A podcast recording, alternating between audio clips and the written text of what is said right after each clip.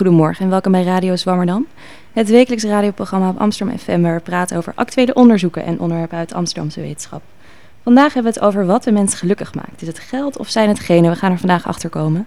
Mijn naam is Micha Melita en aan tafel zitten biopsycholoog Bart Baselmans en socioloog Jan Ot. Maar voor ik naar onze gasten ga, stel ik graag eerst een nieuw redactielid voor bij Radio Zwammerdam. Marijn Voestermans, dit is jouw eerste uitzending. Goedemorgen. Goedemorgen, dankjewel. Om even bij het onderwerp van de, vandaag te blijven. Wat maakt jou gelukkig? Nou, ik, eh, je vroeg me dat uh, net al even. Ik moest er lang over nadenken. Het zijn echt wel ontzettend veel dingen. En alleen al het feit dat het heel veel dingen zijn, is ook iets waar ik er gelukkig van kan worden. Het is echt. Uh, Wat goed. ja, het, het, gaat vrij snel. Zelfs op zo'n regenachtige dag als vandaag. En dan zie ik die mooie herfstkleuren in het Vondelpark. Dan kan ik daar al zo'n zo, zo fijn gevoel, wat je meestal zo rond je hart streekt, Ja. ervaren. Je hebt misschien een goede portie geluksgenen. Ik denk het wel, ja. ja of goede omgeving, hè? daar gaan we het toch over hebben. Kan allebei. Nou, goed, dankjewel Marijn. En we beginnen de uitzending iets anders dan anders. eh, want we beginnen met de column van Gemma Venhuizen. Het woord is aan jou. Dankjewel. Bij mij op de basisschool hadden we een heel eenvoudige methode om geluk af te dwingen. Het knijpen van een klasgenootje. Niet dat het knijpen aan zich voldoende was, zo sadistisch waren we nou ook niet als achtjarigen. Nee, het werkte alleen als er op dat moment een bestelwagen van KPN langs reed. In die tijd was het met de communicatie nog eenvoudig gesteld. KPN was van de telefonie, PTT was van de post. KPN had groene auto's, PTT knalrode. En het zat hem in die kleur. Groen was immers de kleur van klavertje 4 van mogen doorrijden bij het stoplicht. Dus als zo'n auto langsreed en je kneep op dat moment je dichtstbijzijnde klasgenootje, dan had je maar liefst 7 uur geluk. Op dezelfde manier kon je iemand anders voor 7 uur in het ongeluk storten door hem of haar te knijpen wanneer er een rode PTT-auto langskwam. Maar, om het maar even voor mezelf als achtjarige op te nemen, zo gemeen was ik nou ook weer niet. In het spotten van KPN-wagens was ik daarentegen heel bedreven. En ik vraag me soms af of het daardoor komt dat ik zo'n gelukkige jeugd heb gehad. Lieve ouders, leuke vriendjes en vriendinnetjes en in mijn herinnering altijd mooi weer om te kunnen buitenspelen. Hutten bouwen, kastanjes zoeken, knikkeren. Natuurlijk is het een absurde gedachte om het geluk van mijn jeugd te koppelen aan de kleur groen. Maar er zou wel degelijk een kern van waarheid in kunnen zitten. Duitse psychologen ontdekten namelijk een jaar of vijf geleden dat bijgelovige rituelen en zelfgekozen geluksbrengers wel degelijk effect kunnen hebben. Zo sloegen spelers die met een speciale geluksgolfbal een potje golf speelden, die bal veel vaker in de hol dan, spekers, dan spelers die een gewone bal toegewezen kregen. Waarschijnlijk, zo concludeerden de onderzoekers, kwam het doordat mensen door dergelijke voorwerpen of bijgelovige handelingen, bijgelovige handelingen meer gemotiveerd zijn om hun doelen te bereiken en ook meer vertrouwen hebben in een goede afloop. Met andere woorden, als ik vroeger een groene KPN-auto zag vlak voor een potje knikkeren, dan was de kans dat ik won groter doordat ik zelf beter mijn best ging doen en minder zenuwachtig was. Maar, zo hoor ik u nu terecht, terecht zeggen, die KPN-auto's zijn dan nog steeds geen goede verklaring voor mijn gelukkige jeugd. Er is immers een groot verschil tussen geluk hebben en gelukkig zijn. Dat heb ik ver na mijn basisschoolperiode nog vaak genoeg ervaren als ik weer eens liefdesverdriet had. Maar kijk toch eens wat je allemaal wel hebt, zeiden troostende vrienden en familieleden me als ik snotterend onder een stapel zakdoekjes op de bank lag omdat ik mijn grote liefde had verloren. Je bent gezond, je ouders leven nog, je hebt heel veel vrienden, leuk werk, et cetera, et cetera. Die goed bedoelde woorden maakten mijn verdriet alleen nog maar groter. Wat voor ondankbaar egoïstisch iemand was ik dat ik me ondanks al die privileges toch nog ongelukkig voelde. Eenzelfde ongemak overvalt me soms als ik naar het journaal kijk of de krant lees. Als ik bijvoorbeeld besef dat ik in tegenstelling tot al die vluchtelingen wel een dak boven mijn hoofd heb, dat ik oorlogsvrij ben opgegroeid. Hoe kan het dan dat ik me toch soms zo somber voel? Misschien omdat je simpelweg niet altijd gelukkig kunt zijn. Ook onze andere emoties, zoals verdriet en woede, hebben een belangrijke functie en moeten we kunnen uiten. Kijk bijvoorbeeld maar naar de recent verschenen Disney-film Inside Out, waarin vreugde en verdriet samen op avontuur gaan in het hoofd van een twaalfjarige. Maar het kan natuurlijk nooit kwaad om het leven af en toe van de zonnige kant te bekijken. En wat dat, wat dat betreft ligt de belangrijkste les omtrent geluk voor mij niet in een Disney-film, maar in een prentenboek. Klein mannetje vindt het geluk van Max Veldhuis. Daarin vindt de hoofdpersoon, een klein kaal mannetje, op een mooie dag een klavertje vier. Vervolgens gaat hij met dat klavertje uit wandelen. Maar dan overkomt hem allerhande rampspoed. Of, zoals Veldhuis schrijft... Klein mannetje was onvoorzichtig. Hij keek niet uit en zag de vijver niet. Plons, daar viel hij in het water. Proestend kroop hij op de kant. Wat heb ik weer een geluk vandaag, dacht klein mannetje. Zonder mijn klavertje was ik beslist verdronken. En zo gaat het maar door. Zijn natte pak is nog maar net opgedroogd of er valt een kastanje uit de boom. Nog net op tijd kan klein mannetje wegspringen. Wat heb ik toch weer geluk, riep hij uit. Had ik mijn klavertje niet gehad, dan was ik nu hartstikke dood. Klein mannetje is kortom een typisch voorbeeld van een optimist. Zelfs bij de grootste tegenslag ziet hij nog lichtpuntjes. Niet zozeer omdat hij het geluk heeft gevonden in de vorm van dat klavertje, maar door zijn eigen instelling. Als ik vroeger een klavertje drie vond, plukte ik soms stiekem een vierde klaverblaadje bij. En eigenlijk was dat zo gek nog niet. Geluk ligt immers niet altijd voor het oprapen, maar heel soms kun je het geluk wel een handje helpen. Heel mooi, dankjewel Gemma. Eh, hoe je je eigen geluk kunt maken. Mooie column. Ehm, over hoe je je eigen geluk kunt beïnvloeden, daarom gaan we eerst even luisteren naar een liedje voordat we verder spreken met onze gasten. Want het is wetenschappelijk aangetoond dat muziek ons ook gelukkig maakt. Bepaalde nummers stimuleren de aanmaak van dopamine in de hersenen.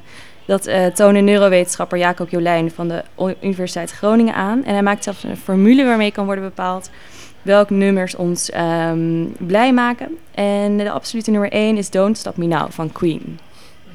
I'm gonna have real good time.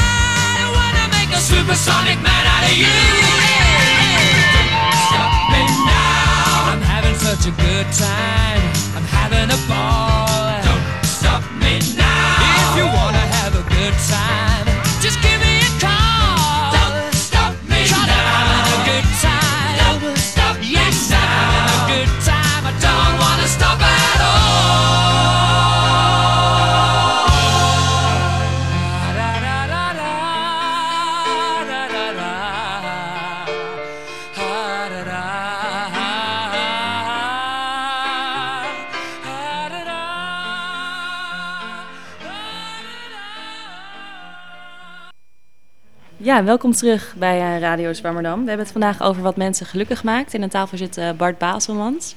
Hij deed onderzoek aan de VU naar eh, het geluksgen. Dan zeg ik het eigenlijk een beetje populair, geloof ik. Ja, ik kijk voornamelijk vanuit een genetisch perspectief naar geluk. Ehm, en vanuit een genetisch perspectief kun je het eigenlijk grofweg opdelen in twee verschillende studies. Je hebt moleculair genetisch en je hebt eigenlijk tweelingonderzoek.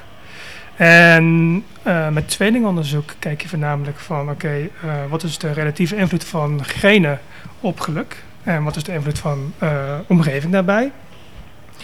En het eerste onderzoek daarvan was eigenlijk al gedaan in 1988. En het was een heel leuk design eigenlijk. Of heel leuk, het was een informatief design. Dus gelukkig mag het niet meer. Dat was een adoptiedesign. En daarbij kijken ze naar ehm één eigen tweelingen en twee eigen tweelingen. Die apart van elkaar zijn opgegroeid en samen zijn opgegroeid. En één eigen tweelingen die ehm, delen 100% van hun genetische materiaal. Terwijl eh, twee eigen tweelingen 50% delen. Die zijn eigenlijk broer en zus. Ja. ja. Heel, ja, precies. Genetisch gezien ook. Genetisch Ja. gezien inderdaad, ja. Nou, ze zijn broer en zus. Ehm, en wat ze hierbij vonden is eigenlijk dat de overlap van eh, geluk bij de tweelingen die apart van elkaar zijn opgevoed, de een-eigen tweelingen, dat die overlap groter was, die overeenkomst tussen geluk, dan bij bijvoorbeeld twee eigen tweelingen die samen waren opgevoed. Oké. En dit was eigenlijk het eerste bewijs van dat er echt een genetische ehm, grondslag ligt eh, voor geluk. Maar dat kun je dus nu niet meer met adoptiekinderen doen. Nou, je kan het wel met adoptiekinderen doen, maar een eigen tweelingen die worden niet meer los van elkaar. Oh ja, dat die mag worden niet meer gelukkig. ergens anders thuisgebracht. ah, oké. precies. Dus hoe hebben jullie dat dan aangepakt? Ehm, nou, bij de biologische psychologie eh, valt eigenlijk het Nederlandse tweelingenregister bij. En ehm, daar doen ze al ruim 25 jaar onderzoek naar tweelingen. Dus je kun je nog steeds zien van, oké, als bepaald gedrag bijvoorbeeld meer op elkaar lijkt in één eigen tweelingen dan twee eigen tweelingen, dan is de genetische invloed eh, aanwezig. Om het even heel simplisch, te- simpel te zeggen. Dan zeg je eigenlijk de rest is omgeving. Ja, dat zou je dan kunnen zeggen, inderdaad. Ja. En voor geluk bijvoorbeeld zijn er nog ruim 29 of 30 studies gedaan. En wat professor Bartels heeft gedaan, die heeft al deze studies samengepakt eh, in een grote meta-analyse. En daarbij is eh, vastgesteld dat ongeveer voor 40% eh, individuele verschillen in geluk bepaald kunnen worden door eh, genen. Jeetje, dat is wel een behoorlijke conclusie. Ja. Dat is maar dat zegt nog niet dat we degene gevonden hebben die ook daadwerkelijk aan geluk, ten grondslag liggen. En daar zijn jullie nu ook mee bezig. zijn we niet heel erg mee Ja, dus bezig. jullie hebben vooral bewezen dat het waarschijnlijk genetisch is. Nou, dat er dus een genetisch component is. Maar dat natuurlijk de omgevingsinvloeden daardoor ook nog wel erg groot zijn. ja En het is precies. natuurlijk altijd het samenspel tussen omgeving en genetica. Ja, dat is ook niet iets wat de genetica ontkent. Nee, nee, nee, Nee. nee, nee, absoluut niet. En je hebt toch ook eh, steeds meer onderzoek naar epigenetica. Dus eigenlijk een soort mechanisme wat bovenop de genen ligt. Wat Ja. te maken heeft met hoe het Ja. DNA in de cel zit.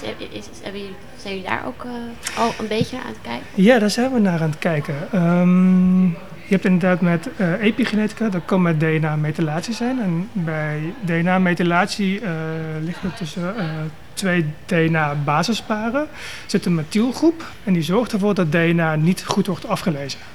Eh, dus daardoor kan... het eigenlijk een beetje op. Nee, het, het het er niet op. Het zorgt gewoon niet dat, de, eh, dat, de, dat de expressie van een gen eh, juist versterkt wordt of dat het juist minder wordt. Eh, en methylatie kan dus bijvoorbeeld bepaald worden door omgevingsinvloeden. Dus als je heel veel stress hebt of als je rookt of als je heel veel drinkt, dat beïnvloedt je methylatieprofiel. En daardoor ook dus eigenlijk de expressie van een aantal genen. Dus het zou kunnen dat je wel aanleg hebt voor iets, maar dat het niet tot uiting komt door andere factoren. Of zeg ik het dan te... Nou, het kan zijn dat door bepaalde omgeving, dat je bijvoorbeeld rookt, dat er bijvoorbeeld eh, veel methylatie optreedt, waardoor bijvoorbeeld gezondheidsrisico's, dat, die, dat, dat, dat aannemelijk is dat je bijvoorbeeld een aantal aandoeningen kunt krijgen Hm. door roken, doordat je eh, het beschermend effect van bepaalde genen eh, minder is. Oké. En hoe zou dat dan bijvoorbeeld met geluk kunnen zitten? Ehm, met methylatie en geluk. Ja. Ehm, wat je zou kunnen zeggen van methylatie is dat je bijvoorbeeld als je heel erg gelukkig bent. Ja, we zijn het nog aan het onderzoeken hoor, dus het is zo puur speculatief wat ik, eh, wat ik hierop doe. Is ehm, dat stel dat er genetische varianten zijn, dat die bijvoorbeeld meer tot expressie kunnen komen, waardoor je je gelukkig zou kunnen voelen. Dus dan zouden we het misschien ook Zou, zou kunnen kunnen. manipuleren. Nou, ja, Is dat, een gaat te stap ver. te ver. Ja, dat gaat, een- dat gaat een stap te ver en dan zover zijn we nog lang niet. Nee. Nee. Nee, waar we ons nu voornamelijk op toespitsen is eh, dat we willen bepalen welke genetische varianten geassocieerd zijn met geluk. En om dat te doen zijn we nu een hele grote studie, eh, is al een aantal jaren bezig. En met die studie eh, doen we van, die eigenlijk over heel de wereld plaatsvindt, hebben we 300.000 man hebben we, eh, het DNA afgenomen. En voor miljoenen genetische varianten testen we dan de associatie met geluk. Hm. En dat hebben we nu gedaan. En we hebben inderdaad een aantal genetische varianten gevonden. ehm, die dus geassocieerd zijn met geluk voor het eerst. Oké. Want die andere component eigenlijk wat jullie, dus, eh, wat jullie onderzoeken, eh, is geluk. En hoe meten jullie geluk? Eh, geluk meten we door eh, verschillende vragenlijsten. Je hebt bijvoorbeeld de kwaliteit van leven. Dat is een vragenlijst waar mensen hun eigen leven kunnen beoordelen op een schaal van 1 tot 10. Maar je hebt ook de, de happiness eh, dat bestaat bijvoorbeeld uit een aantal vragen. Bijvoorbeeld, als ik mijn leven opnieuw zou willen doen, zou ik niks veranderen. En dan kunnen mensen elkaar zeggen dat ze daar totaal mee eens zijn of niet mee eens zijn. Dus door middel van verschillende vragenlijsten kunnen we be- bepalen of iemand gelukkig is of minder gelukkig. Oké. Ik vraag me wel eens af bij die eh vragenlijst, dat is natuurlijk kwantitatief onderzoek. Ehm, stel, als je mij, oh, ik word voor mijn zoontje gewekt vanochtend om zes uur. eh, Als je me dan een vragenlijst voor me neus zegt, denk ik, nee, ik ben nu echt even niet happy. Eh, maar een uur later kan Ja. dat helemaal omgeslagen zijn. Dus dat is natuurlijk heel erg wel gevoelig voor ja, maar daarom dat, momentopname. dat klopt. Maar als, ook om zes uur 's ochtends, eh, als je wordt wakker gemaakt door, door je zoontje. eh, en er wordt bijvoorbeeld een vraag gesteld van, als je terugkijkt op je leven. ehm, dat is natuurlijk wel over een grotere tijdspanne dan alleen op dat uur dat je wakker wordt gemaakt. Dus, eh, en die vragenlijsten zijn wel heel goed gevalideerd, zodat ze echt wel op een betrouwbare manier weergeven eh, of iemand juist gelukkig is of minder gelukkig. En het is ook niet dat je het maar aan één persoon vraagt. Doordat we het ook onderzoek doen naar 300.000 personen, hebben we een betrouwbaardere maat om te kunnen zeggen of iemand gelukkig is of niet. Hm. Dat wil je niet kwalitatief gaan onderzoeken, nee. Nee, dat is, dat Nee, is heel erg moeilijk. 100.000 personen. Nee, ja, dat moet natuurlijk wel. Zoveel personen heb je nodig om. Als je kijkt naar geluk, het is heel erg aannemelijk dat er maar. Eh, dat er niet één enkel geluksgen is. Hm. ehm, die je aan of uit kan zetten. Het is meer aannemelijk dat er heel veel ge, ehm, genen zijn die betrokken zijn bij geluk, maar dat al deze genen heel weinig verklaren, dus eigenlijk een heel klein effect hebben.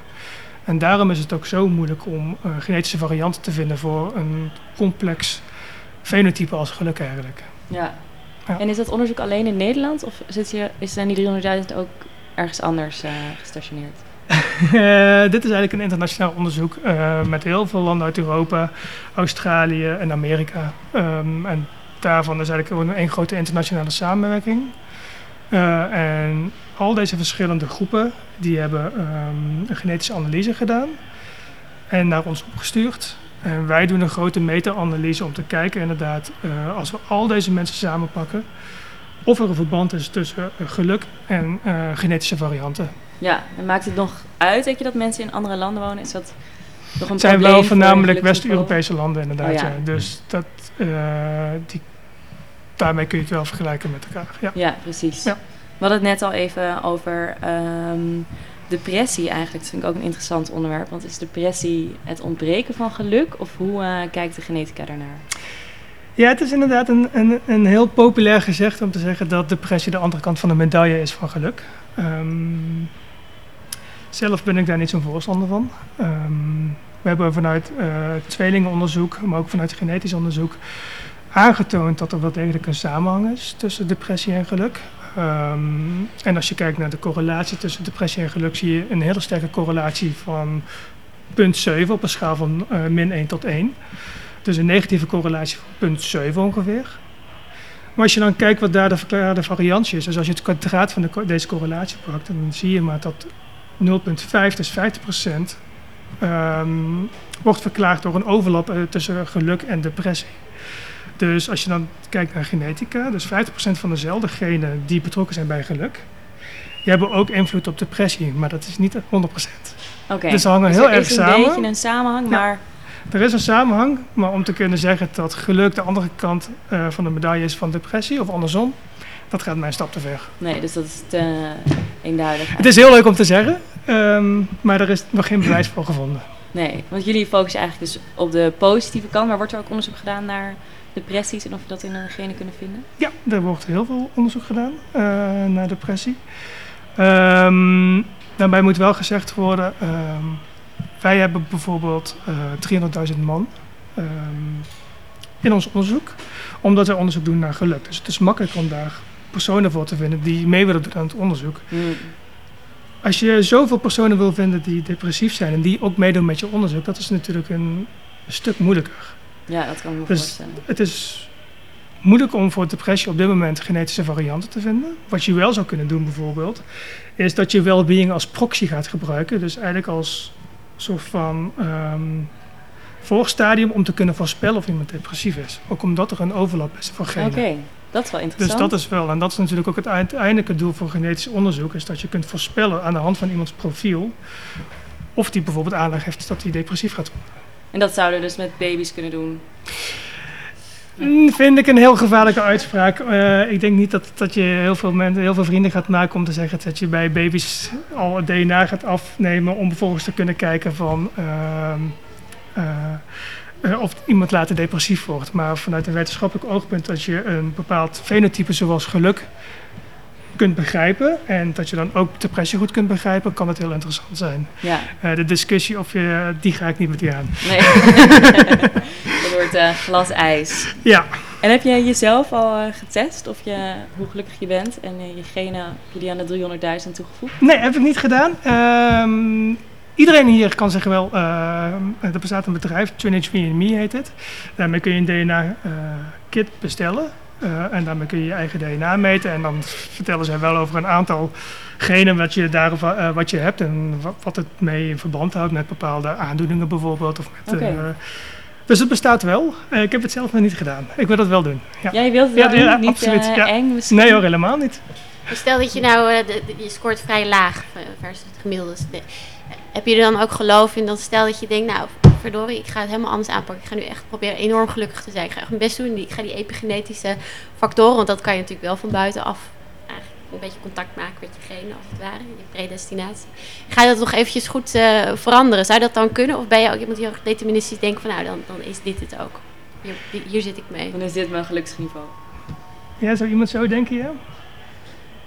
Nou, laat ik vooropstellen dat ehm, het, het is niet statisch. Als jij deze genen hebt ehm, of je, eh, en je, je genetische make-up bepaalt, bepaalt van 40% geluk.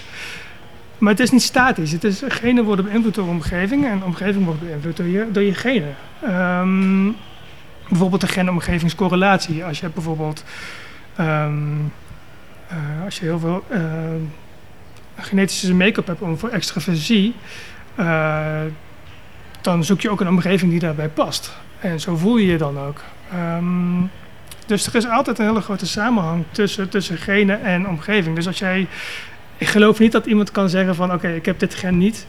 Stel dat er dat gen al gevonden is, dat je daarbij neerlegt van nou het zal wel zo. Nee, zo, zo is het niet. Gelukkig. Gelukkig maar, ja. Want wat zijn de implicaties verder van dit onderzoek, denk jij? Ehm, de implicaties van dit onderzoek is dat we het begrip geluk beter kunnen gaan verklaren. Dat we weten dat het nu al voor 40% erfelijk is. Dus dat 40% eh, eh, van je genetische make-up individuele verschillen in eh, geluk kunnen bepalen. Ehm, wat je wilt weten is welke genen erbij betrokken zijn. En daarvan is deze studie een eerste stap. Maar nogmaals, het is een eerste stap om meer te kunnen verklaren wat bijdraagt aan geluk. Ja, precies. Want Nederland eh, scoort eigenlijk altijd heel goed op geluk. Bijvoorbeeld in de World Happiness Report. Ja, staan we denk ik in de Eh, top zijn we 10. op Nummer 7, ja. Ja. We zijn eigenlijk altijd in de top 10. Denemarken stond op één geloof ik, of niet? Eh, ja, volgens mij ook, ja. Ja. Scandinavische Nog landen die eh, nog weer eh, iets anders. Maar Nederland zit ook in de topgroep, Ja, Altijd. Ja. zeker. en hoe komt dat dan, denk jij? Ja, dat is natuurlijk ook een stukje welvaart in Nederland. Ehm, hoe het eh, met de overheid geregeld is. Er is heel veel sociale ehm, Van net? vang, vangnet hier in Nederland. Dus ik denk dat dat allemaal wel bijdraagt aan eh, dat mensen zich daardoor gelukkiger voelen en dat ze kunnen ehm, dat ze zichzelf kunnen ontplooien daarin om gelukkig te kunnen zijn. Omdat ze niet naar die randvoorwaarden voor moeten knokken. Hm. Zoals bijvoorbeeld in andere landen misschien wel het geval is. Dus dat, ja, dat is toch ook een stukje omgeving die daarbij draagt. Ja. En ik zal de laatste zijn die dat zal ontkennen. Zou het dan kunnen zijn dat in ontwikkelingslanden bijvoorbeeld diegenen niet eh, tot uiting komen? Het DNA van die mensen komt grotendeels overeen. Dus diegenen zijn inderdaad aanwezig. Eh, ik denk inderdaad dat als je echt in een, in een heel erg ontwikkelingsgebied leeft... waar je heel erg moet vechten om dagelijks te kunnen overleven... dat je prioriteiten anders liggen dan dat het in de westerse omgeving is. ja. Misschien Oké. heb je alsnog de aanleg om heel gelukkig te zijn. Nee, Ja. lukt het gewoon niet. En geloof ook niet dat mensen... Er is namelijk ook onderzoek gedaan bij mensen in oorlogsgebieden... die hun leven nog steeds hoog waarderen. Ja, Oké. Dus want ja, dat het wordt is, ook een een heel, keer het is eh, heel complex. over een, Ja. een verhaal over vluchtelingen op een boot. Waar het eh, voor, voor een jongen en een meisje ging het alleen maar over het feit dat ze net verliefd waren geworden op elkaar. Dat was, ze zeiden, dat was, dit is het enige wat echt belangrijk is. Zelfs daar, zelfs in die omstandigheden, Vind je toch nog vind het je wel toch nog. Ja.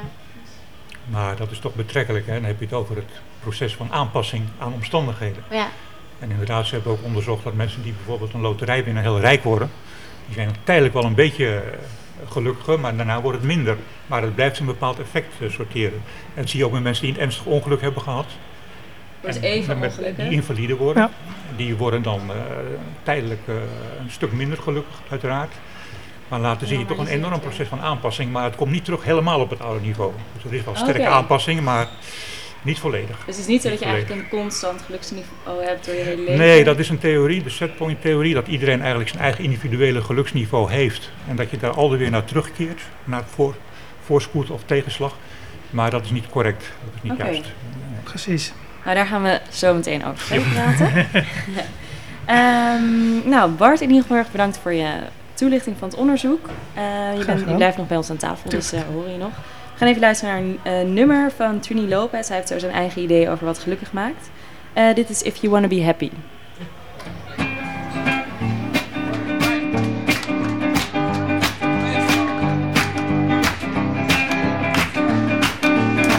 If you wanna be happy for the rest of your life, don't make a pretty woman your wife. So for my personal point of view, get an ugly girl to marry you. If you wanna be happy for the rest of your life, don't make a pretty woman your wife. So from my personal point of view, get an ugly girl to marry you. A pretty woman makes her husband look smart. Very often causes his downfall. As soon as he marries her, then she starts to do the things that will break your heart. But if you make an ugly woman your wife, you'll be happy for the rest of your life. Ugly woman cooks your meals on time. She'll always give you peace of mind. If you wanna be happy for the rest of your life, don't make a pretty woman your wife. So for my personal point of view, Get an ugly girl to marry you if you wanna be happy for the rest of your life. Don't make a pretty woman your wife. So, for my personal point of view, get an ugly girl to marry you. Say, man,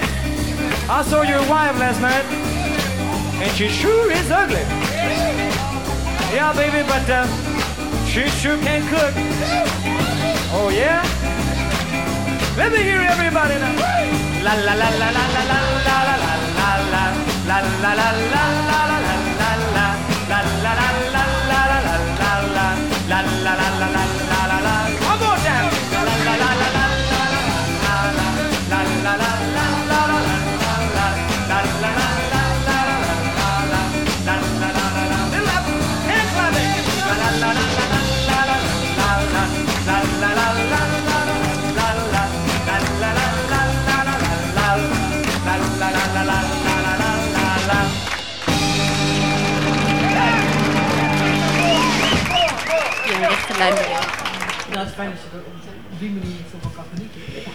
Welkom terug bij Radio Zwammerdam. In het tweede deel van deze uitzending praten we met Jan Ot. Eh, hij is gelukswetenschapper aan de Erasmus Universiteit, maar een econoom. Dus we gaan het nu wat minder hebben over genen, maar meer over eh ja, Socioloog. omstandigheden. Socioloog zelfs. Ehm, ook eh, hele ingewikkelde data waar je doorheen moet ploeteren, neem ik aan. Eh, hoe heb je nou geluisterd naar Bart, het verhaal hiervoor? Denk je dan meteen? Nou, met heel veel eh, plezier. In de eerste plaats natuurlijk ontzettend leuk eh, onderzoek wat hij aan het doen is, wat ze aan het doen zijn. Dankjewel. Eh, ja, bij ons, eh, wij doen zelf eigenlijk weinig onderzoek, maar we kijken naar al het onderzoek wat gebeurt op het gebied van geluk. Dus we hebben ook een gigantische database inmiddels. Daarmee begonnen in 1984, Ruud Veenhoven, die speelde daar een belangrijke rol bij. Met heel veel publicaties, dus boeken en, en ook wel artikelen. En die worden geclassificeerd, die zitten in die database. En we kijken ook naar de resultaten van eh, empirisch onderzoek. Dus al die resultaten die worden kort samengevat en die komen in die database terecht. Maar wat betreft eh, ja, factoren die van belang zijn eh, voor geluk, het is misschien wel goed om erop te wijzen dat je hebt verschillende, je hebt allerlei soorten verschillen in geluk, ook tussen landen. En die zijn eigenlijk ontzettend indrukwekkend, vind ik. Want dat varieert van een gemiddelde van iets van 3,5 in bepaalde Zuid-Afrikaanse landen tot inderdaad een 8 of nog iets meer in de Scandinavische landen, zoals in Denemarken. Ja, en die eh, verschillen zijn natuurlijk niet afhankelijk van, eh, van genen. Dat, eh, dat is tenminste erg onwaarschijnlijk op zijn minst, misschien een heel klein beetje. Maar dat soort omstandigheden hebben natuurlijk veel meer te maken met, met de omgeving. Met dingen als welvaart inderdaad, de economie, werkgelegenheid. Maar vooral ook rechtszekerheid, man-vrouw gelijkheid en dat soort zaken. Dus die kanttekening wil ik er wel bij maken. Dat binnen landen, zeker binnen rijke landen, binnen westerse landen, is het natuurlijk zo dat die omgevingsfactoren voor een eh, groot gedeelte een beetje gelijk aankomen. Een beetje gelijk zijn is een collectief. We kunnen allemaal naar de dokter als we willen. We hebben redelijke sociale zekerheid. En vooral dan gaan natuurlijk die genetische verschillen een veel grotere rol spelen. Want de verschillen die er dan nog zijn, die kan je dan verklaren vanuit genetische verschillen. Dus die kanttekening zou ik wel even willen maken. Ja, want we hadden het net al even over het World Happiness Report. Ja. En wat eigenlijk altijd opvalt is dat de Scandinavische landen zo hoog scoren. Ja. Ook ten opzichte van West-Europa eigenlijk. Ja, ja. ja dat klopt. En, eh, en wij scoren trouwens ook goed. Eh, ja, ik, eh, ik vraag me natuurlijk ook wel eens af wat mensen nou echt gelukkig maakt. Ik denk dat autonomie een, een belangrijke factor is. Dat mensen zelf beslissingen kunnen nemen. Mm. Dat vinden ze altijd prettig. En sociale contacten zijn belangrijk. Maar meer in, in algemene zin ook eh, de mogelijkheid om zelf beslissingen te nemen. En daar heb je een beetje een stabiele toekomst voor nodig. Hè? In eh, hele arme landen is die toekomst vaak heel moeilijk voorspelbaar door inflatie, door rechtsonzekerheid, door dit en dat. En dan is het bijna de moeite niet meer om toekomstplannen te maken. Want er kan toch nooit wat van terechtkomen. Oh ja. En dat is buitengewoon negatief voor geluk. En in landen die wat stabieler zijn, zoals de Scandinavische landen, Nederland, Zwitserland, Oostenrijk, is dat natuurlijk veel beter. Ja, dus als je veel mogelijkheden hebt. Om zelf je eigen plan te trekken, om zelf eh, een toekomst op te bouwen. Dat is Het een is belangrijke factor. een, een beetje een, eh, een, gevaarlijke opmerking. Maar je kan, zou natuurlijk ook dat is een soort retrocausaal naar kunnen kijken. Dus dat er iets wel, wel degelijk een genetische basis is, maar dat die ook voor zorgt Ja. dat mensen zich op een bepaalde manier ontwikkelen, waardoor je ook een land krijgt dat zich anders Ja. ontwikkelt. Dat Ja, natuurlijk ja. Nou, ik mag er corrigeren hoor, debat. Maar er is wel eens geprobeerd om, die, eh, om inderdaad ook vanuit, eh, om te kijken naar genetische verschillen tussen landen. Mm. Maar voor zover ik weet heeft dat nog nooit heel veel opgeleverd. En wat bedoelt u precies met genetische verschillen tussen Nou ja, dat landen? er een gemiddelde, dat de gemiddelde bevolking in, eh, in Zimbabwe een andere, andere genen zou hebben dan in Nederland. Ja, maar je moet hierin een kleine distinctie maken, is dat je eh, het over gemiddelde hebt en dat we met genetisch onderzoek het onderzoek doen naar individuele verschillen in geluk. En daar zit een heel groot verschil in. Je kan kijken naar gemiddeld geluk van een land. Maar het gemiddeld bestaat altijd uit een hele grote range. En juist in deze range, daar zit volgens mij heel veel informatie waar we kunnen begrijpen wat geluk inhoudt. Eh, doordat we juist meer kijken naar individuele verschillen, zullen we het beter leren begrijpen. En daarin speelt genetica een- wel een aanzienlijke rol in, denk ik, om juist het gelukconstruct beter te begrijpen. Ja, zeker. Nee hoor, dat is buiten kijf. Dat is absoluut zo. Maar het gaat inderdaad om die, eh, om die wisselwerking, hè, die interactie tussen allerlei factoren. Eigenlijk praten we nu over een bepaalde variant van de nature-nurture discussie. Hè. Ja. En eh, dan gaat het speciaal om geluk. En ja, dan is het zo dat. eh, eh, je kan wel zeggen dat als 3 keer 2 6 is, dat dan 3 belangrijker is dan de 2. Maar dat is natuurlijk toch een beetje een discutabele eh, uitspraak. Het gaat echt om die interactie. Maar het is goed om te proberen dat te specificeren en te kijken hoe dat dan precies ligt. Ja. Daar hebben we heel veel onderzoek voor nodig. En nou zijn er vrij veel eh, economen die, die zeggen, nou, het is niet zozeer de hoeveelheid geld die je hebt, maar eh, waar je geld aan uitgeeft. Maar dus hoe dan ook, is het financiële potentieel, dus zeg maar de mogelijkheid om ook te kiezen waaraan je het uitgeeft, dat is wel heel erg van, van grote invloed op je geluk. Hoe denkt u daarover? Ja, dat is eh, op zich zeker waar. Alleen wat we wel zien is dat het belang van geld eh, afneemt als, eh, rijke, als landen rijker worden. Dat is onder andere door Easterlin is dat be- bestudeerd. Dan zie je dus een soort paradox. Geld is op zich wel een beetje belangrijk voor geluk, maar als landen economische groei hebben en ze worden steeds rijker, dan zie je niet een, een evenredige stijging in het geluk. Dat neemt sterk af. Hè. Dat is de wet van de afnemende meeropbrengst en die geldt ook hier. Dat is als het om landen gaat en ook als het om eh individueel inkomen gaat, eh, neemt het belang daarvan natuurlijk af. Als je op een gegeven moment zoveel verdient dat het niet meer uitmaakt, ja, dan is het effect op geluk ook heel klein.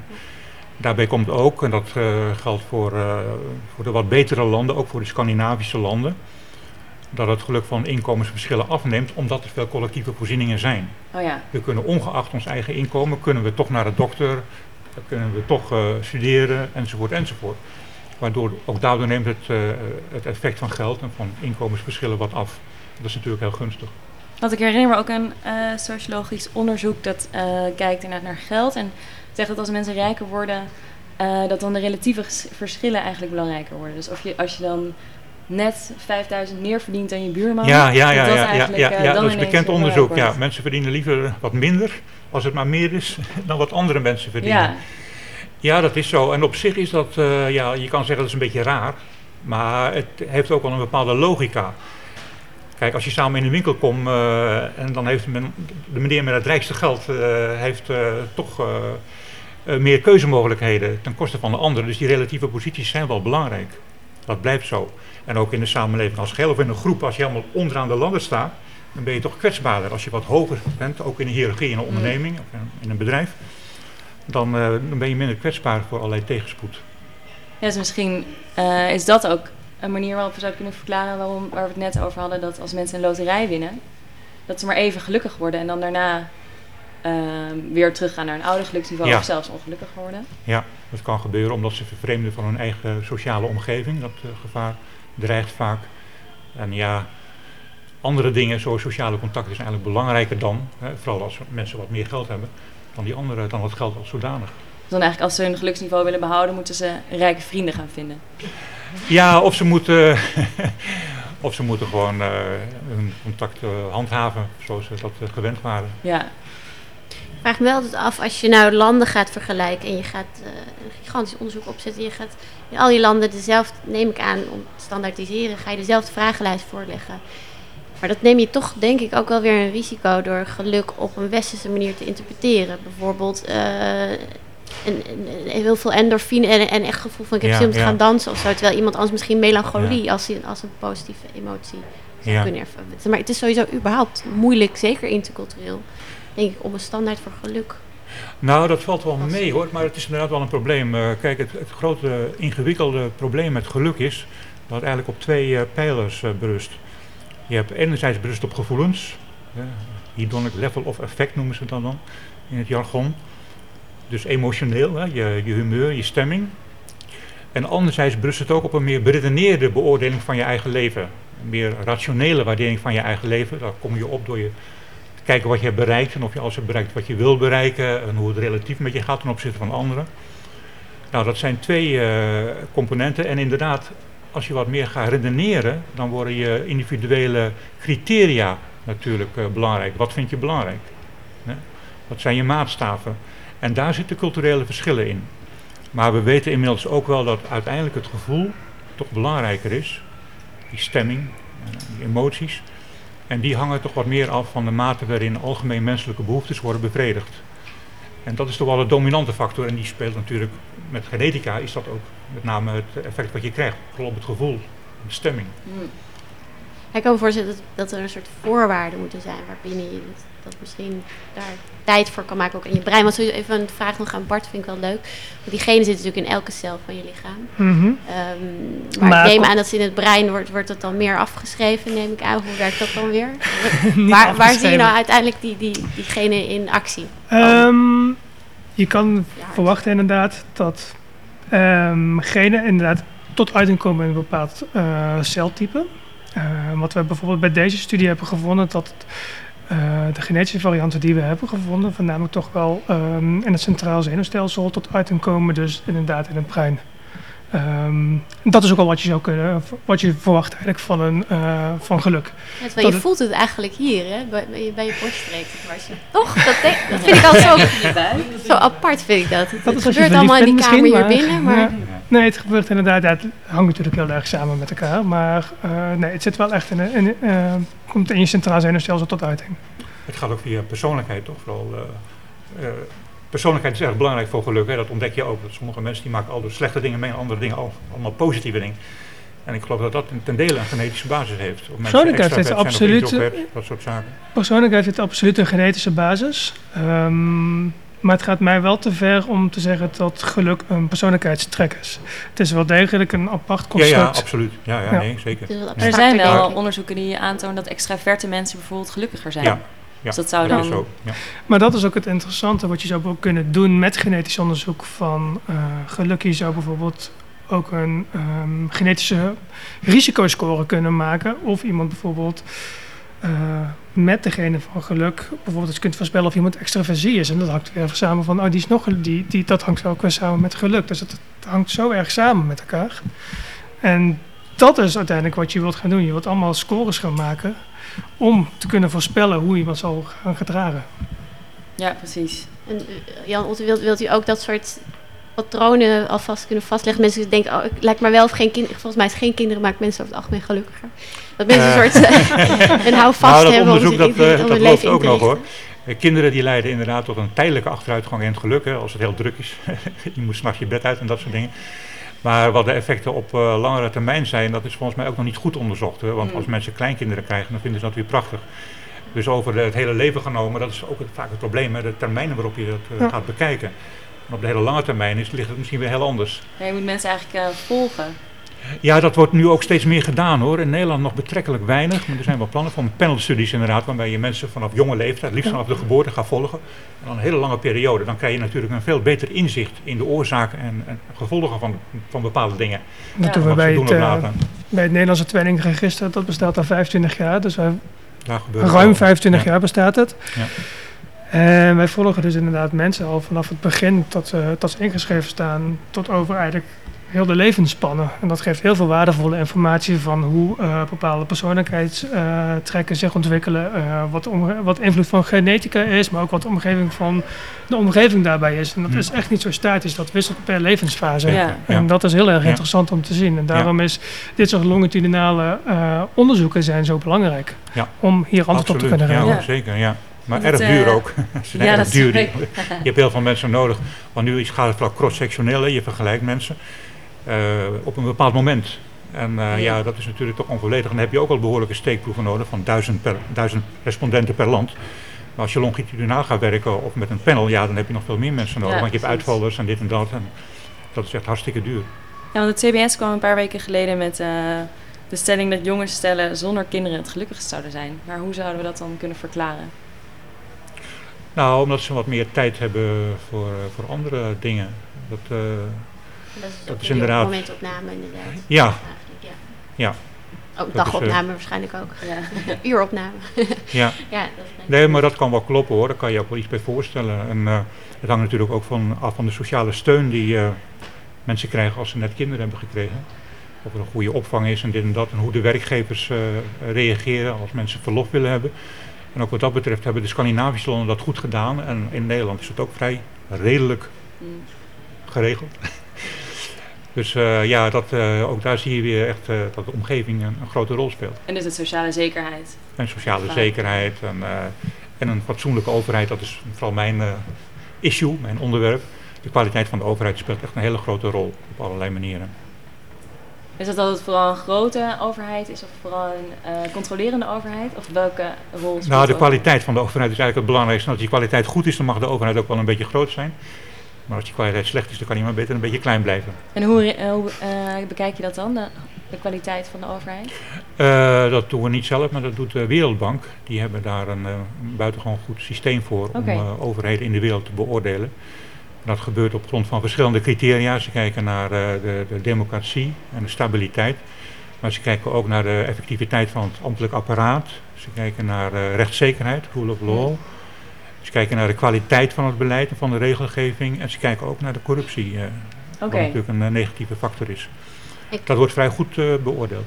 Ik kan me ook voorstellen dat het een flinke historische staart heeft, zoiets. Het land ontwikkelt zich natuurlijk ook dankzij de omgeving, de, de, de overheid.